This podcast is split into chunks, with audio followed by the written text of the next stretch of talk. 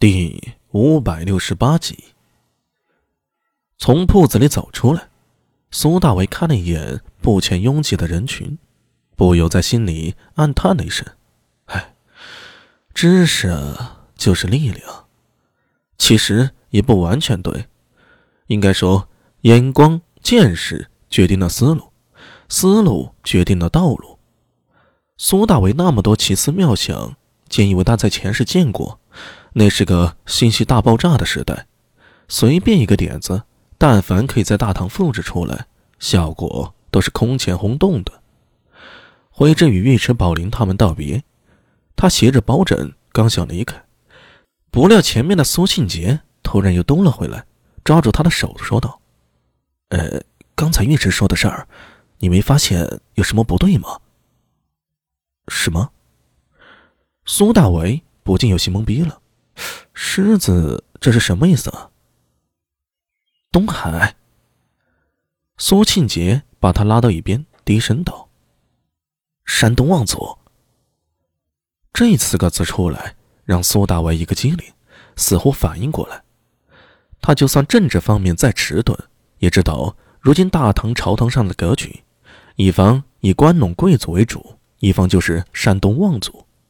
所谓山东望族。又和两晋时期的衣冠南渡有关，而关陇贵族则是在五胡时期形成了军功贵族，从五胡至隋至唐初，与天下都有举足轻重的影响力。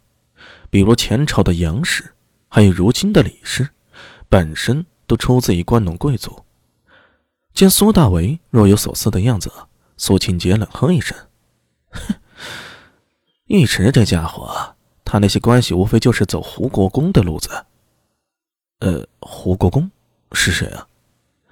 苏大为二脸懵逼，苏庆杰一脸无语的看着他，良久才一副恨铁不成钢的样子，说道：“阿米，我以为你是装傻，没想到你是真傻呀！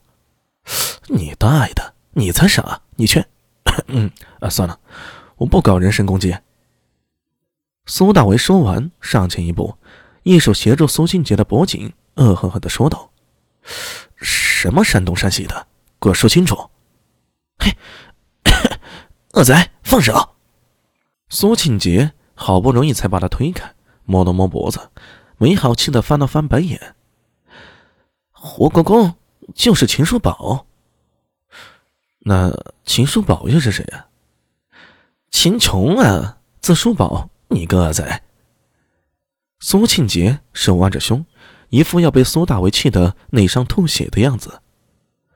好了好了，我知道秦叔宝就是秦琼，还不能开个玩笑吗？我记得你好像以前说过，尉迟家跟秦家关系一般呢，他们怎么能搭上线呢？上次不是记得是苏庆杰还是安文生提到过，秦琼属于山东末的贵族。虽然家世大不如前朝，但是还是有些瞧不起尉迟恭这个寒门出身的，所以两人并不像演义里说的一样关系那么好。至于后世左右门神把他俩凑一对，那更是个美丽的误会了。两个老小子见面不掐起来就算不错了。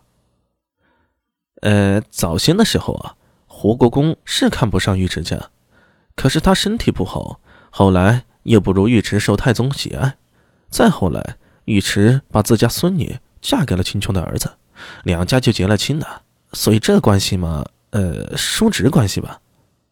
我操，这辈分有点乱，让我捋一捋。苏大威摆了摆手，这又是孙女嫁儿子，又是姻亲叔侄，这个……